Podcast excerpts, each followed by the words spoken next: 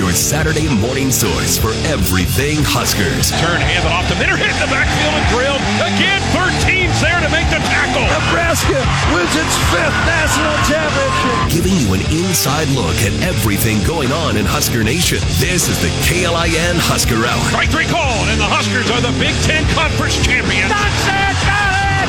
Thunderdome and then one! Exclamation point! Pump the brakes! Now, your hosts, KLIN contributor Cole Stukenholmes and sports director Caleb Henry.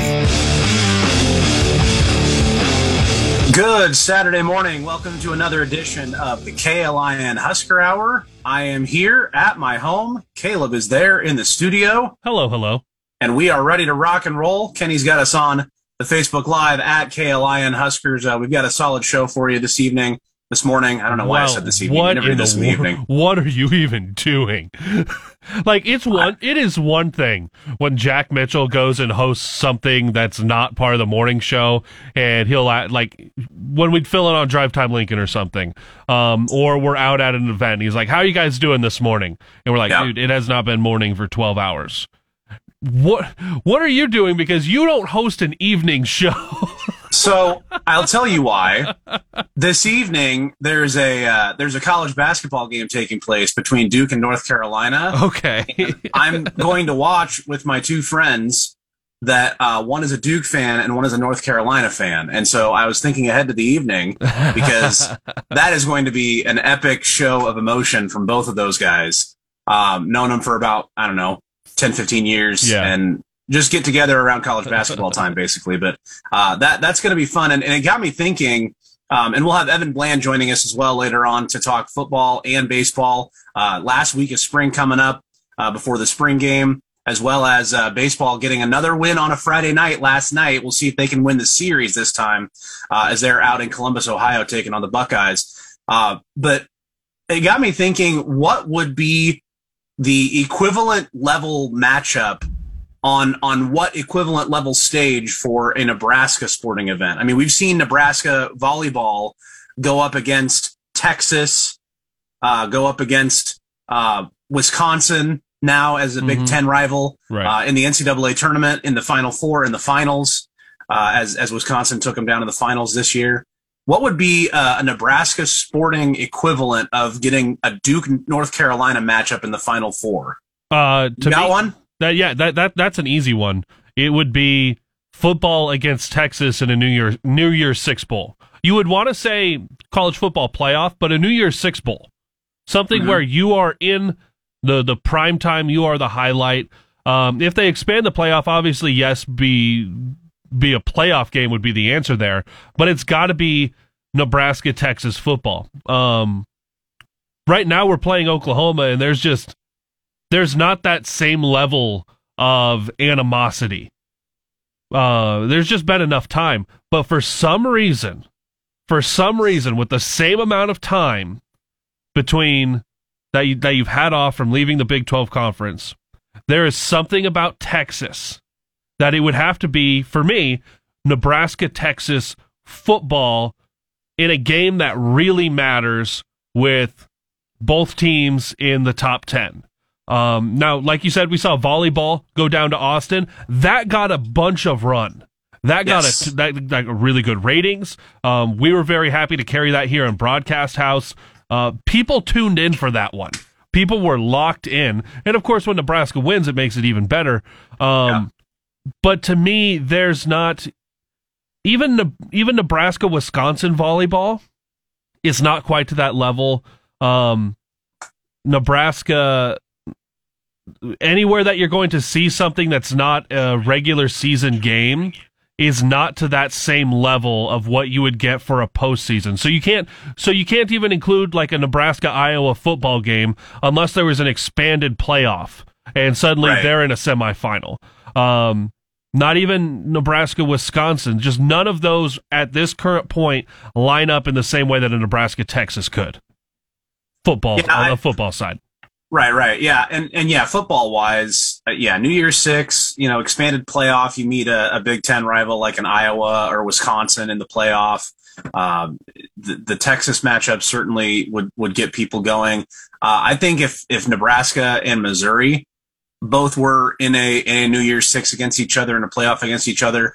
There's I, I've I've been to a handful of road football games in my life. Mm-hmm. Um, Missouri is by far the worst uh, atmosphere, fan base, etc. for a Nebraska fan to be in. Uh, and I went back and did it again for some reason. So that was, you know, That's shame on you. me, I guess. Yeah, exactly. so that would be fun too. Uh, what I was also thinking of, if, if Nebraska basketball ever got this thing cooking, what about a, a Nebraska Iowa Big Ten tournament championship game? That would be pretty. That would be pretty up there, right? Especially if Nebraska still hadn't gotten back to that point since the 1994 win Uh-huh. uh, in terms of winning that tournament championship, and the Nebraska Iowa deal with you know with the FranCon meter and and if Fred Hoiberg is still around and and he's obviously a, a native son of the state of Iowa and was an Iowa State guy, Mhm. uh, you you could see that ratchet up a little bit to that level too. But Right. obviously the the football side of it uh, is, is kind of what gets you. Um, I want to see a College World Series matchup between Nebraska and Arkansas, led by Dave Van Horn too. Ooh. um, because you had you had that matchup last year in that super regional. Regional. and or yeah the, the regional right. It felt like a super regional. Um, but but that was that was really up there. They played three times. Uh, you had it tied into the eighth inning in the deciding game of that regional and uh, Arkansas being the number one seed Nebraska feeling slight I mean you have all those storylines you have the Dave Van Horn storyline obviously uh, but if Nebraska got back to the College World Series and had a chance to take on the Hogs that would be the toughest ticket to get in, in Omaha in a long time. Mhm. Uh, so there, the, that Duke North Carolina thing that's tonight. Uh, I, I don't know if I have a better setup than most people in the state of Nebraska than sitting between a Duke and a North Carolina fan. Uh, and they've been going back and forth on the texts all week. Um, not safe for work, but uh, yeah, it's it's it's going to be epic. Uh, hopefully, the game lives up to the hype. Uh, I was not really all in on the Coach K farewell tour, but I am definitely all in on the Final Four matchup tonight. Yeah, absolutely. And you've got uh, they'll meet for the championship on uh, on Monday, and you've got tomorrow's women's championship, South Carolina against UConn. Those two knocked off uh, Louisville and Stanford last night in the women's Final Four. But yeah, that's um, just think about the number of eyes that were on Nebraska, Iowa women's basketball in the conference semifinals. Right. Uh, that broke records. That that that was the most watched game um, for uh, for Big Ten women's basketball. So if you take that, and it is what it is that that people just there's more eyeballs end up being on the men's game. Um, and if you had a Nebraska Iowa Big Ten title game, yeah, I could see that for men's basketball. That that being really well watched. I don't think that's going to get anywhere close to the Duke North Carolina. Um, Right. that, that that's why I think the only thing that could get close, may maybe a little bit of Nebraska Arkansas in the College World Series. It would have to be in the championship, but even then, you just have former coach as the connection there and getting hosed and going to a regional. To me, there's not enough buildup in the same way that a Nebraska Texas football with kind of championship type uh, results on the line. Yeah, I, obviously the the appeal of football is is going to ratchet that up, and yeah, the, the championship series, boy, that'd be something just to get there. with Arkansas, regardless who it is, you know. Um, but yeah, it, the the the level of animosity definitely needs to be there, and even though I think the level of animosity between Nebraska and Texas is is definitely on the high side, and it's it's growing every year. Man, Texas has some real staying power. It's it's impressive. like you you get you mentioned Texas, someone someone throws the little horns down. I mean that that gets people going here in this state, and and you know it's okay. I don't mind that. There's nothing wrong with that. No, it, the- it doesn't even have to be someone we care about. It could be Texas State baseball on a Right. midweek game, and their pitcher comes off, throws the horns down, and everyone in Nebraska is like, "Well, I gotta retweet that. I I, I gotta reshare that. That's something that I very feel. I'm very uh, strong in my opinion about. That's our guy now. yeah, that, that guy's a legend in the state of Nebraska, the state of Oklahoma, the state of Arkansas. There's just I don't know Texas. They're they're just uh they're a uniter. That's what they are. They're a uniter. At the Um, end of the day, yes. yeah, yeah. So so yeah, the, that Duke North Carolina game. That's the second game of tonight. You're going to be uh, seeing Kansas Villanova first, still uh, in that and, Final Four. I mean, another good matchup there. Um, yeah. So that, so you you talk a lot about um, Nebraska, and, and the way we're able to make this Final Four somewhat about Nebraska is what you have are true true blue bloods, um, at least for three of the four. And then your fourth being Villanova, who's had possibly the best last five years of the foursome. They have three national championships, I, I and two of them in the last half decade. Yeah, yeah. So you you've got Villanova might not be they're they're not that blue blue blood that the other three are on, but if they're not, they are that tier immediately after, and they've got the most recent success of the group.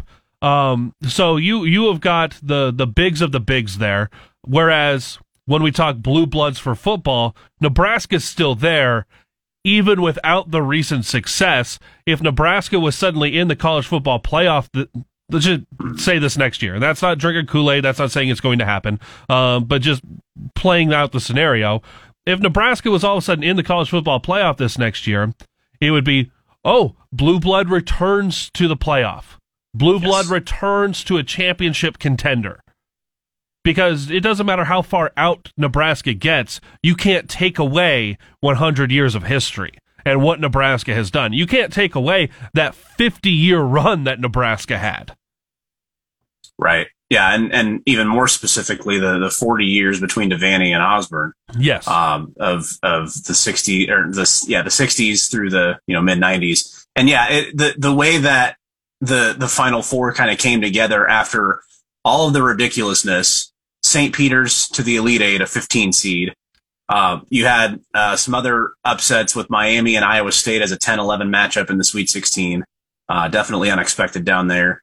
And in the Big Ten, I mean, it, it, it, it, we can bring that up again. The way the Big Ten struggled, uh-huh. we were we were just after the first round last week when we did this show, so the second round had yet to happen. Uh, the Big Ten had a successful first round. Second round did not go so well. They only got two teams to the Sweet 16. Mm-hmm. And then both Michigan and Purdue bowed out. Uh, Purdue, obviously, to St. Peter's uh, in the first time a 15 seed had beaten uh, a three seed to win a Sweet 16 game. And Big Ten basketball is going to continue to.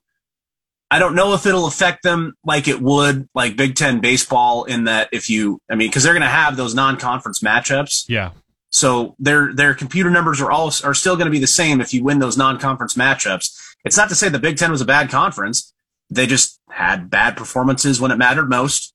Uh, I mean, the SEC did worse yeah. if, if you want to look at it that way too. They had six teams in compared to the Big Ten's nine, but they only got one to the Sweet 16, and they had two twos and a three. The Big Ten I think they had what three, two, three seeds and a 4 mm-hmm. uh, and then Iowa was also a five and, and missed out on on the, their first round win. So uh, six and one, half dozen the other. Both of them, I'm, I'm sure would would prefer to have those those tournament runs back. Uh, but Big Ten basketball is is on. It's not a it's not a trend. It's just two straight years.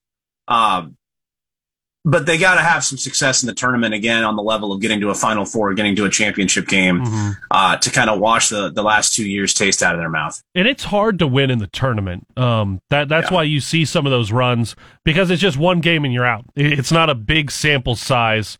Um, yeah. for one specific team, you can have um, if Chucky Hepburn doesn't get hurt, I, I think Wisconsin wins their game. Um, mm-hmm. There's a lot of things that you can point to.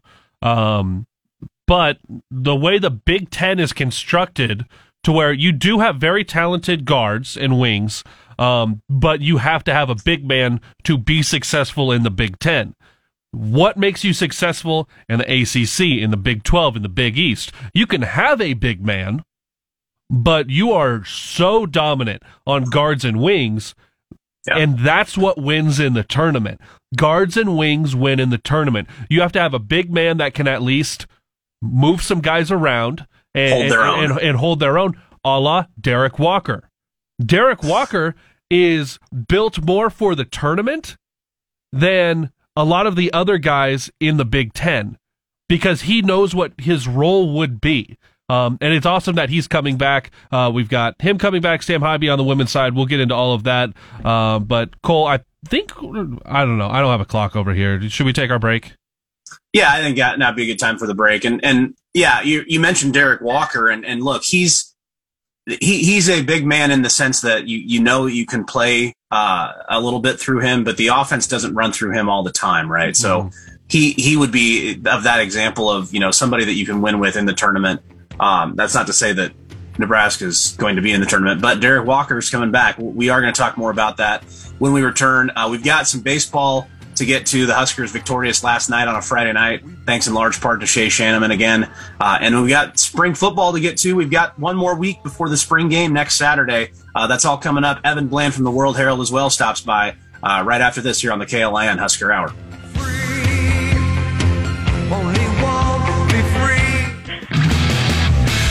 Inside look at everything Huskers. This is the KLIN Husker Hour on 1499.3 KLIN.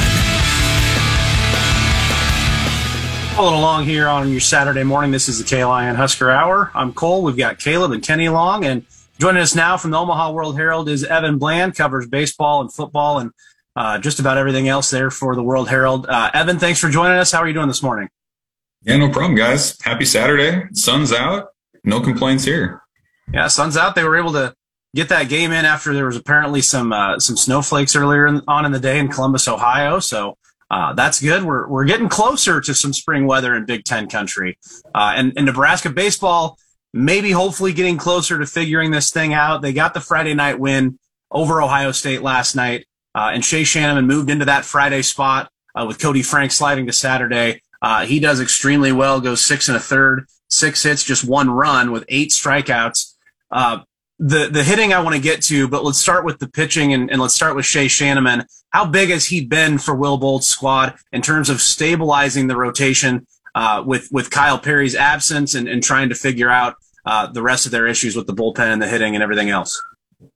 Yeah, no doubt he's been big, and and you could kind of see it coming before the season too, because just in the league in general, there are a lot of teams out there that were totally resetting their rotations that were I think 10 of the 13 Big 10 teams were resetting the majority of the rotation and Nebraska was part of that when and Schanaman was the only holdover. And so, you know, if you're talking about contending and using pitching as an asset in the league race this year, you have to have those proven commodities step up.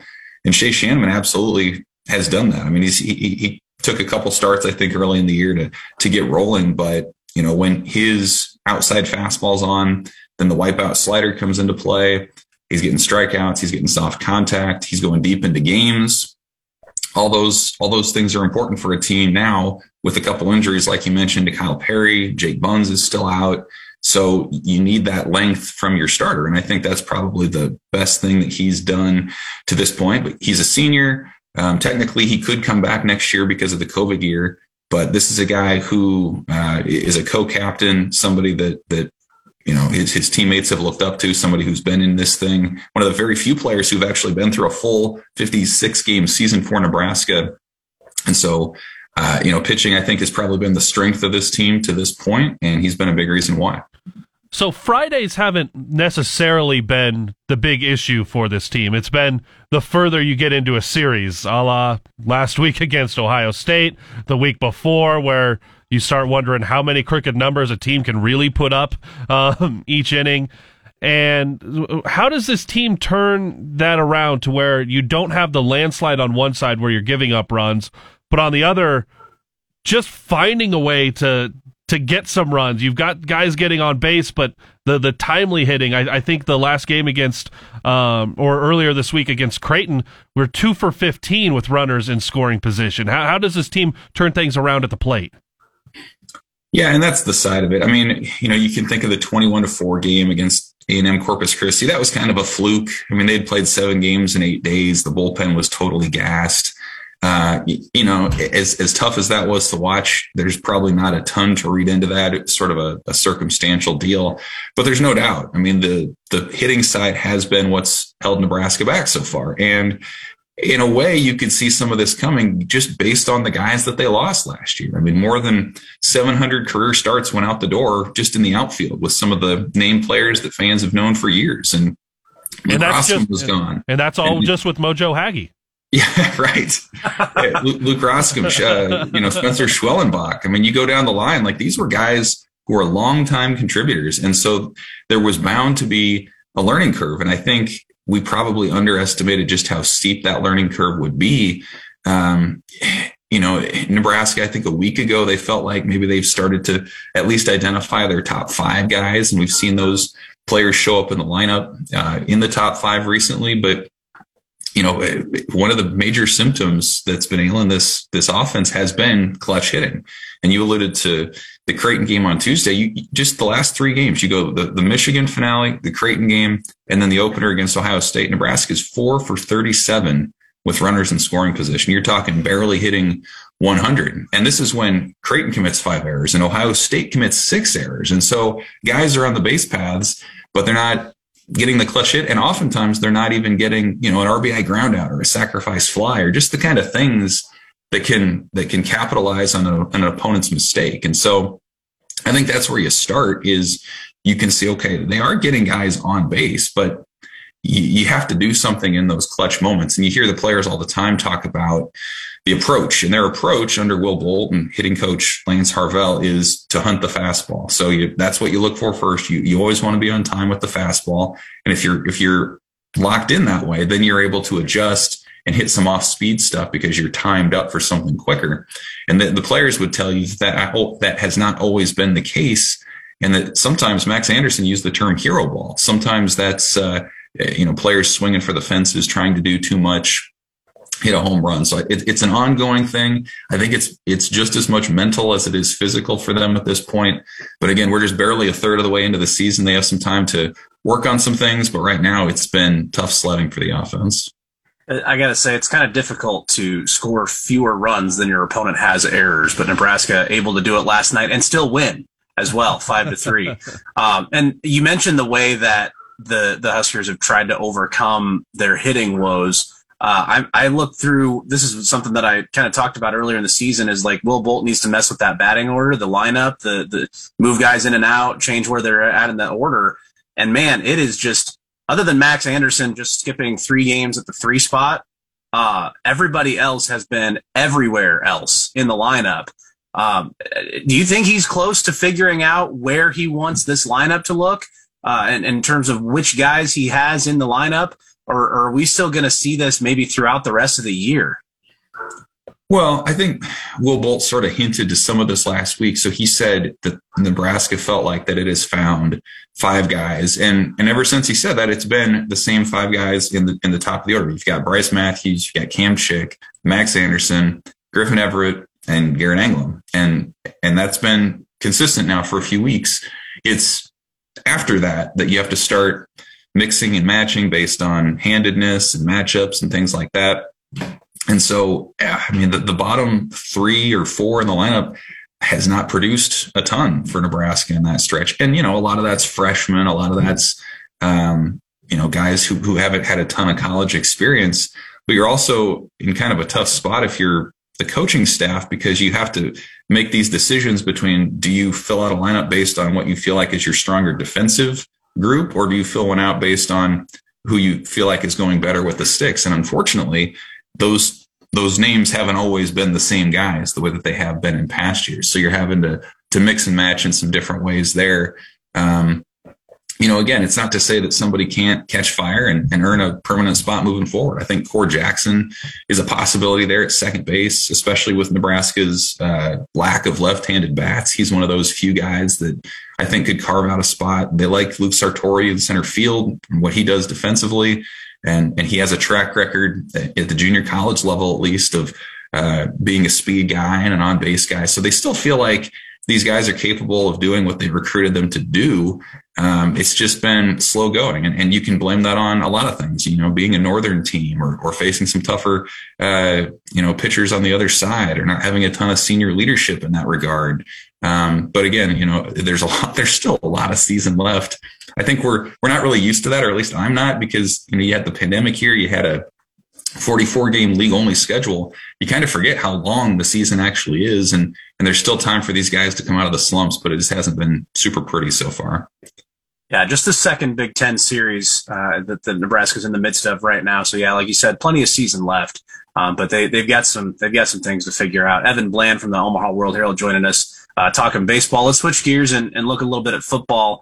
We got one week left before the spring game, and I, I'm I'm curious. This, I'll just leave this pretty open. What are you watching for in this last week, and then and then what are you going to be paying attention to uh, next Saturday when we finally get to see the unveiling of uh, a little bit of the Mark Whipple offense, uh, the new guys on defense to to fill some important spots. What are you watching for?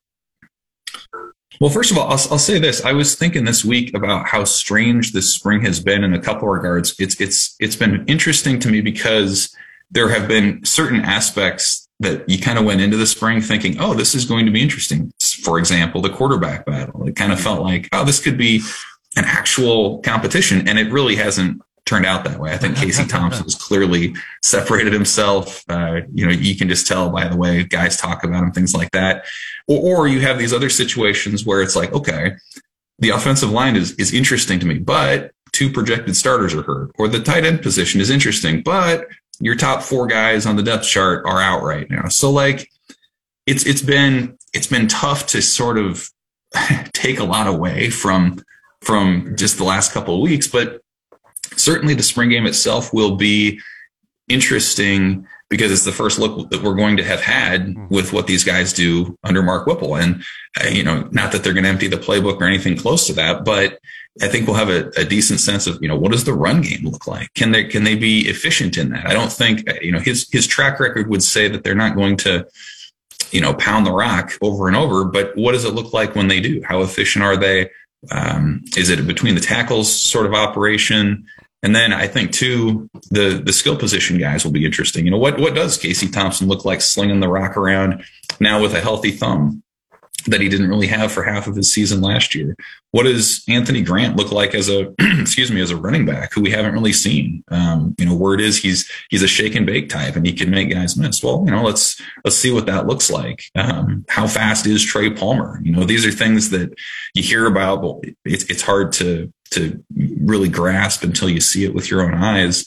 And I think defensively, um, you know, how deep can this defense get? I mean, I think we have a sense for certainly at the linebacker position uh, who those who those players are, but you know, on the defensive line, how how deep can you go once you get past Ty Robinson and um, you know maybe Nash Hutmacher, who's going to be out there some? There's there's going to be a lot of new faces. How do they look? Um, and same thing in the defensive backfield. Three new starters. Uh, who's back there? How quick do they look? Can they anticipate things? So I, I, think that's sort of what it is. Is is we've heard a lot about a lot of different players this spring. This is our chance to kind of lay eyes on them for the first time and maybe confirm or question some of that moving forward into the off season. Last minute here with Evan Bland of the Omaha World Herald. Now, Evan, you alluded to it a couple times there, and I know what it does for me. How difficult does it make your job when we think to a year ago, we at least got to go to one practice at the Hawks and they had the open mm-hmm. practice at Memorial Stadium where they had a few thousand people there where you could at least see some guys go through the drills with your own eyes, see some of the quarterbacks and be able to kind of put them in their own depth chart, even with some limited viewing. Whereas this year, it's all based off of what guys are saying and trying to fit all the pieces together with what guys come out and tell us in post practice.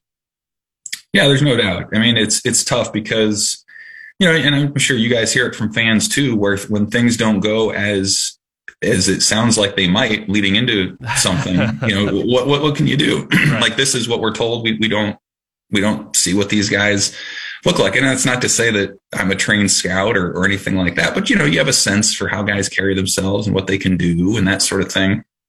I think the position that, that, embodies that the most to me right now is the offensive line, mm-hmm. where I can't tell you how many times we've asked Donovan Raiola or some of the old linemen how you describe how things are different or how do you describe the, the schemes that they run. And it's it's been very sort of general in the response. You know, the standard is the standard, or we want to push guys and move guys off of their spots. We're and coming so, off the line. Right, exactly. So like what does that look like? Uh, you know, it's kind of the same thing. You know, where, where's Kevin Williams and Hunter Anthony played as transfers. Oh, they've played all over. Well, okay, let's let's see what it looks like when they're at tackle. Let's see what it looks like when they're moving inside to guard on the other side. And so, you know, again, you don't want to overstate what a spring game is. It's going to be a, a very basic scrimmage in a lot of ways. Certainly, Nebraska is not going to want to show much of what this new offense could look like under Mark Whipple. But you know, again, it, it gives you something to go off of. Uh, you, you, know, you, again, you can kind of lay eyes on guys, see how they've developed physically a little bit, who lines up where, just a lot of basic stuff that uh, you have to take the coaches and the players' word for. Not that they're lying or anything like that, but it, it does add, I think, a layer to our evaluation when we can see them on the field ourselves. Evan Bland, Omaha World Herald, and uh, just like you at home, just like us here, wondering what this football team will look like. uh, and we finally get to see next Saturday. Evan, thanks a lot for the time. Enjoy the weekend. Appreciate it, guys. There he goes, Evan Bland. Uh, yeah, he he's right about that, Caleb, and that we are we are eventually going to find out what it looks like, uh, and and there are a lot of questions, and and I'm I'm I'm eager, I'm sure, just like you and just like Evan, mm-hmm. um, to to get a little bit of clarity, uh, because right now, yeah, it's all talk, and man, we've we've heard talk before, and we just we just haven't seen it manifest itself. So uh, we'll we'll dig into that a little bit more here after the break. Uh, a little bit more football talk uh, as spring game 2022 is next Saturday, um, but we're also going to touch on basketball. Some super seniors making their decisions coming back. Uh, we'll tell you who those are and uh, what that means to those programs when we return here on the KLIN Husker Hour.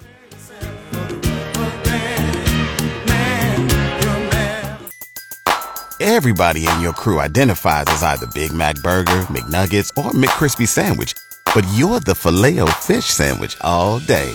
That crispy fish, that savory tartar sauce, that melty cheese, that pillowy bun.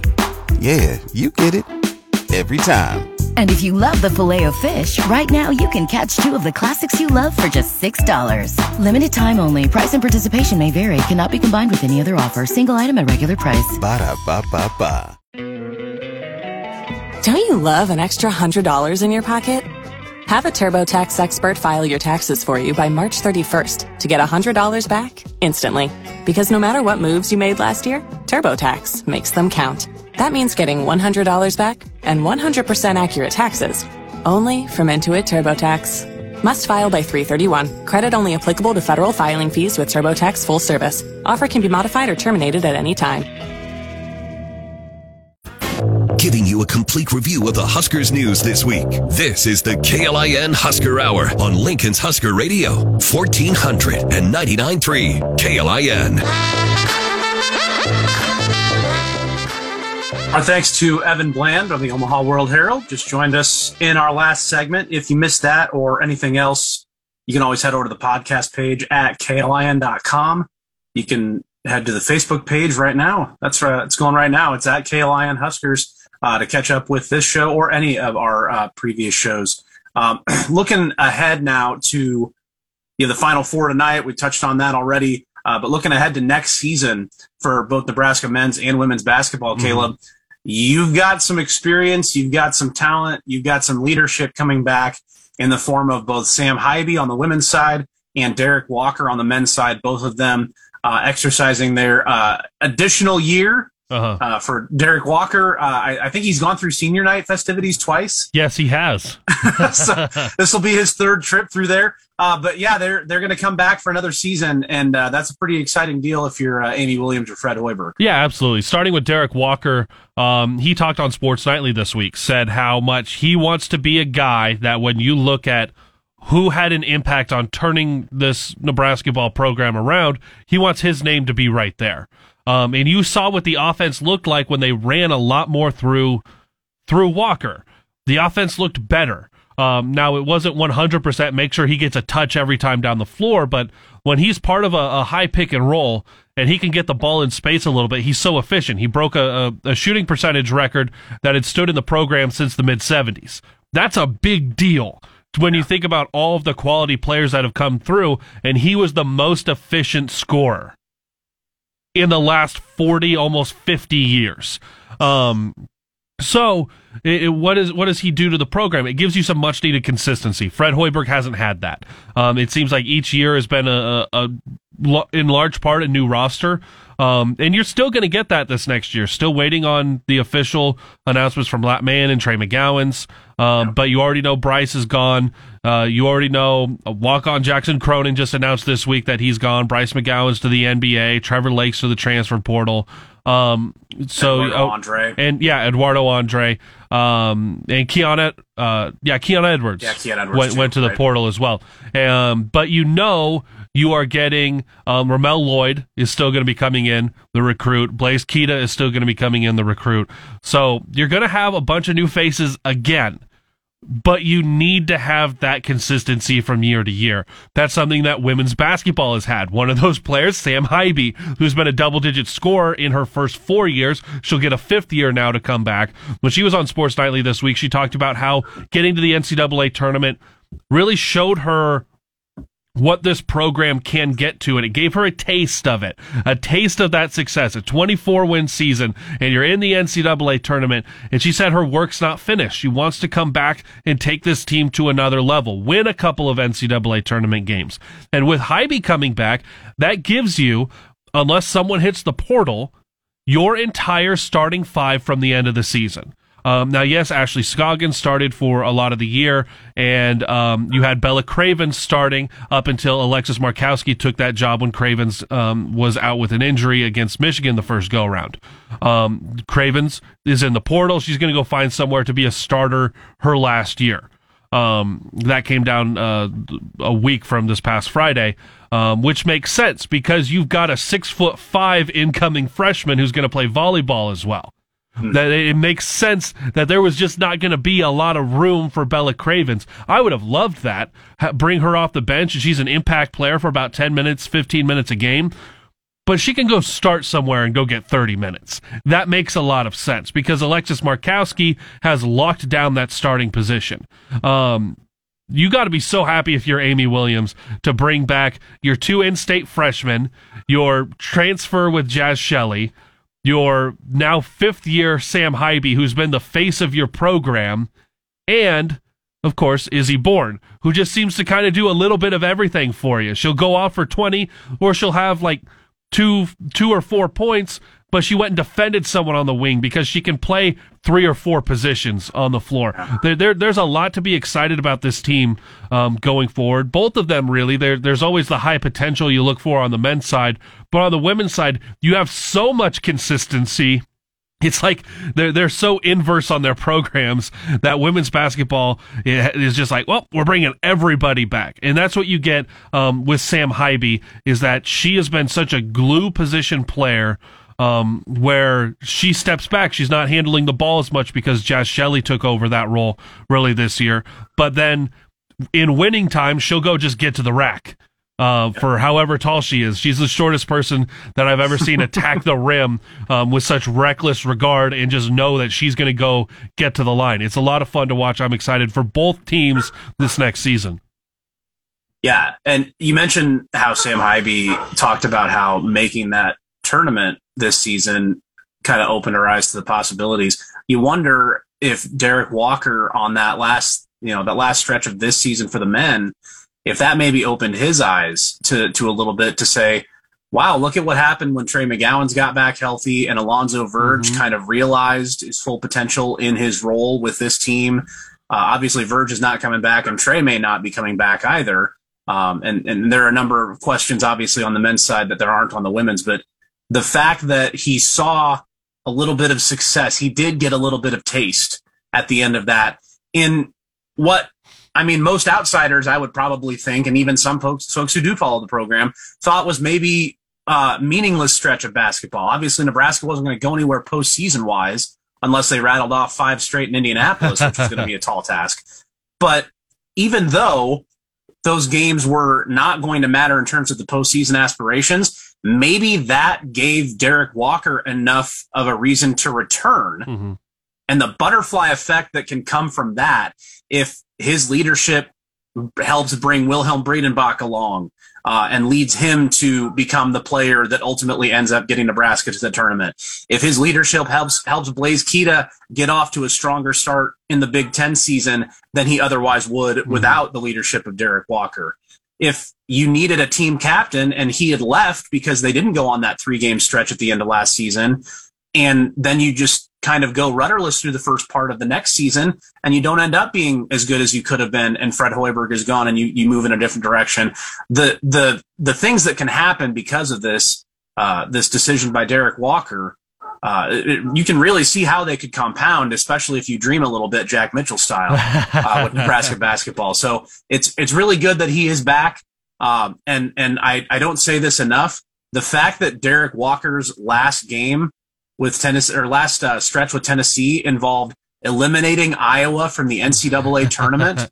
Uh, that does not get mentioned enough. I don't know that enough Nebraska basketball fans know that about Derrick Walker. So he was a hero long before he hit Lincoln, Nebraska. um, so what what you made a really good point when talking about what Derrick Walker, not just his play on the court, can mean because um, we saw it in that that stretch of the last about five games.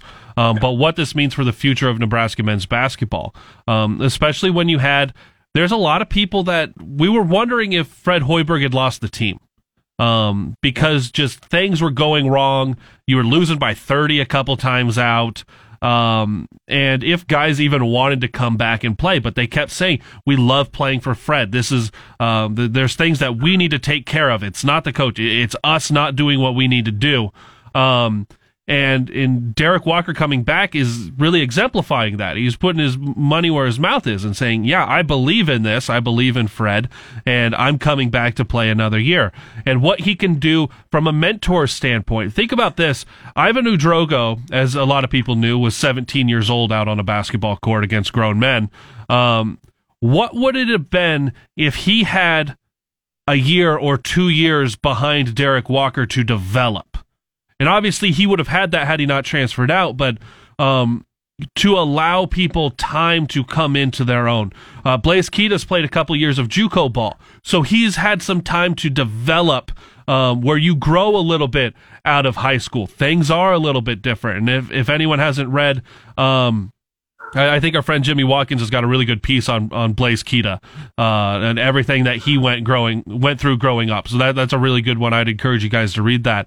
Um, but you have that. You have Wilhelm who gets to go through some of that big stuff from Derrick, but also he can play a little bit more outside and shoot the ball. So there's guys that you need to bring along. It can't just be you show up on campus and you go right away you got right. you got you got to have a couple of those guys. You got to have someone that can come in. If it is Verge, you just wish he would have um like gone directly into that late season role earlier.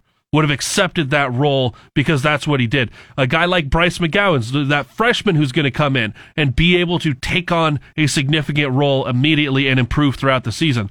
But you have to have the guys that are going to improve year over year and slowly take up more minutes um, because of their development. Derrick Walker being here another year helps that out in a big way.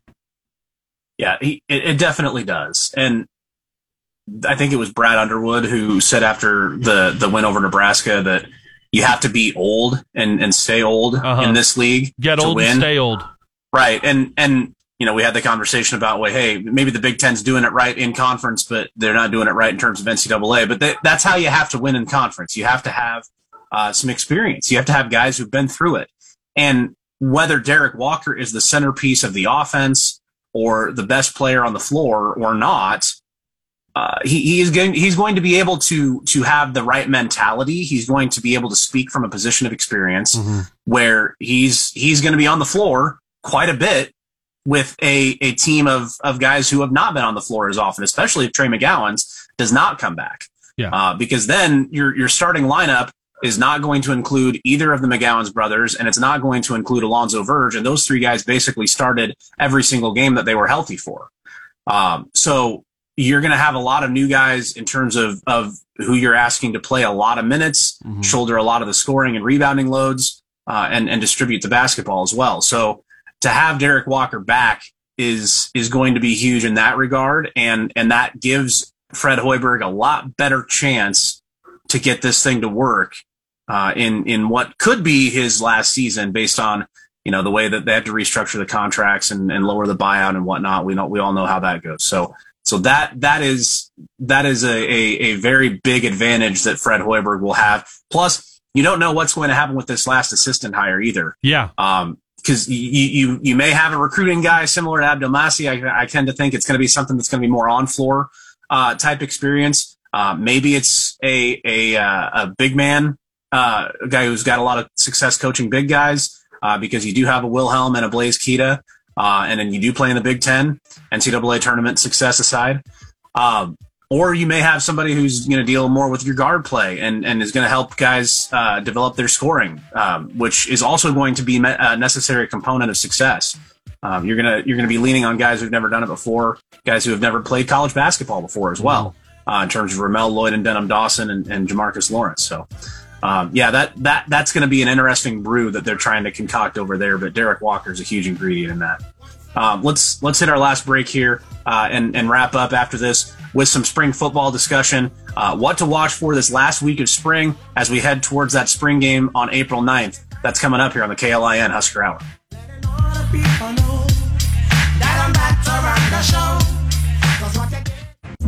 Talking with current and former Huskers and those that cover the Big Red. This is the KLIN Husker Hour on Lincoln's Husker Radio, 1499.3 KLIN. KLIN Husker Hour, wrapping things up here on your Saturday morning. And uh, I'm glad we had enough time to talk about the USA uh, World Cup draw, Caleb. Uh, this is a perfect time to, to, to dig into that a little bit. I like that draw, by the way. I, I like I, that I, draw.